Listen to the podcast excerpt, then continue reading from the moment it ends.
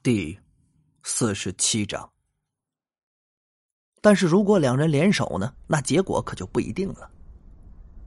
待会儿一起联手。两人异口同声道，相互看了一眼之后，同时露出了会心的微笑。李想是嘴上不动声色，心里却是知道这家伙打的什么主意。目前还需借助对方的力量，暂且啊，先是不撕破脸。往前行进了九百九十九步，两人同时停了下来。这儿已经是山谷的最深处了，再往前面那就是山坳了。两人之所以停了下来，是因为感受到了灵场的波动。这是一种很奇怪的灵场波动，那感觉就像是想有第三个风水师在两人周围游走。这个。便是有主灵气特有的和风水师一样的活灵场。两人断定亡灵魔石就在附近。李强，你有什么办法把这亡灵魔石弄出来吗？钱安看了看前方山谷的尽头，忽然问了一句。李想摇摇头，破阵法的那些工具基本都没带，我是没辙了。你有办法吗？钱安笑了笑，伸手往怀里一掏，这掏出一张符箓来。见到这个符箓，感受到符箓散发出的灵场，李想眼睛眯了起来。这个，竟然是一张三级符箓。关灵中期的风水师是绝对画不出来的，李想可以肯定。那么，这符篆必然是从家族中带过来的。看来，这钱安必然是家族中的佼佼者。所以会被派出来查探亡灵魔石。风水界钱家，李想竟然都没听说过，这也难怪啊，自己太孤陋寡闻。关灵中期的风水师虽然不能画出三级符箓，但使用是没问题的。钱安拿出来的，赫然是一张开山符。他将符纸用左手成剑指夹着，口中同时吟诵起来。此间山地神之最灵，圣天达地出游入冥，唯吾开奏不得留停。有功之日，明书上清。咒语念完，钱安将手中的符纸向上一抛，双手同时结成一个奇怪的手印，大喝一声：“开！”开山符顿时旋转了起来，散发出了道道的金光，这如同个是一个小型的太阳。将幽暗的山谷照的是非常明亮，光芒散尽，开山符忽然变作了无数的金色小字儿，向四周扩散开来，最终啊，消失在幽暗的山谷里。开山问路完毕，钱安并没有就此停手，又从怀中掏出一张符箓，在右手中燃尽，符箓变成三柱高香。然后向着东南西北四个方向拜了拜，将高香插入脚下的泥土之中。接着呀，他蹲下身，在身前的石头上一点，金光乍现，石头忽然变成了一张供桌，再折一些树枝往桌上一扔，这树枝啊变成了一个香炉，折一根青草，青草在手中变成了白烛。我去！幻物化形符。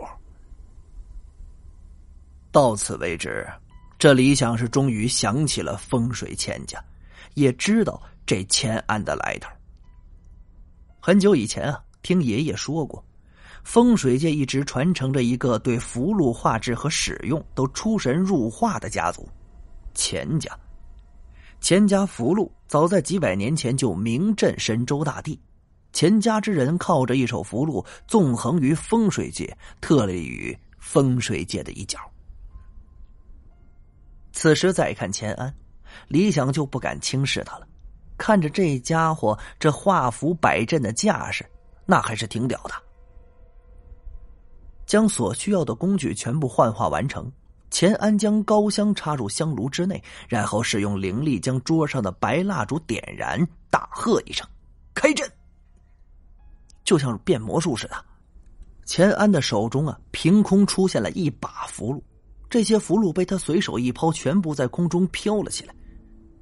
随着钱安双手的结印，符箓开始组成了一个形状。这赫然正是一个七星八卦阵。组成阵法的符箓首尾相连，同时化为了白色的光芒。由光芒组成的七星八卦阵以极快的速度增长，只是几个呼吸间的功夫，已经将方圆几公里的山谷这完全的笼罩起来。与此同时啊，钱安手印是结得飞快，一个跟着一个不停变化，这慢慢的速度竟然达到了肉眼不可见的状态，只能看见他的双手处于一片虚影之中。白色光芒笼罩范围，这逐渐缩小，最后覆盖到方圆五百米的范围之内。在这方圆五百米内，没有一丝的绯红四气。钱安的这一手七星八卦阵，就如同在这山谷之中撒了一把大网，然后慢慢把这张大网收拢，而亡灵魔石就是他要捕捉的鱼。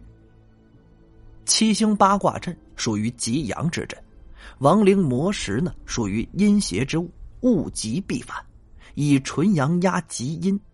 如若这亡灵魔石承受不住七星八卦阵的收网压迫，这自然啊会从土里冒出来。毕竟，这东西是个有主灵气，自身是拥有一点意识的。只要亡灵魔石确实在这山谷之中，那肯定是逃不掉。李想站在旁边，静静的看着。现在还不需要自己出手，静观其变。倒是想看看这钱家福禄是否真如传说中的那么厉害。这约摸过了五六分钟啊，李想已经打起了哈欠，钱安的额头已经冒出了汗珠。那七星八卦阵所化成的大网，在方圆五百米左右的时候，哎，卡住了。这再也不能缩小了。钱安脸色冷峻，并不因七星八卦阵的卡住而着急，反而蹲下身子抓了一把泥土，往供桌前一撒，泥土散开，瞬间变成了九九八十一根白色的蜡烛。这格局啊，完全按照七星八卦阵的阵型。钱安接着走入白蜡所成的图形之内，又从怀里啊。掏出一张符箓来，李想微微有些惊讶，这家伙身上的符箓可真够多的呀。只见钱安几句咒语完毕，将手中的符箓往头顶一扔，瞬间金光闪闪，这如仙女散花般飘落了下来。异象出现了，只见白蜡烛的火芯儿中出现了一条龙的形状，白色的龙。和小拇指般大小，九九八十一根蜡烛，九九八十一只小白龙。这些小白龙从蜡烛的火焰中飞了出来，绕着钱安转了两圈，随着钱安的一跺脚，纷纷钻进他脚下的泥土里。我勒个去！白龙镇脉呀，竟然连这种上古阵法都会，这家伙可以啊！人外有人，山外有山，风水界的确是个藏龙卧虎的地方。随着小白龙的入地，只是几个呼吸间的功夫，七星八卦阵组成的网又开始收缩起来，一种收缩到方圆一百米的时候，这才停下来。就在这时，距离钱安十多米开外的地方，一团绯红死气突然从地里冒了出来。这绯红死气以极快的速度变成一只红色的长矛，对着钱安就射了过来。感谢您的收听，去运用商店下载 Patreon 运用城市，在首页搜索海量有声书，或点击下方链接听更多小说等内容。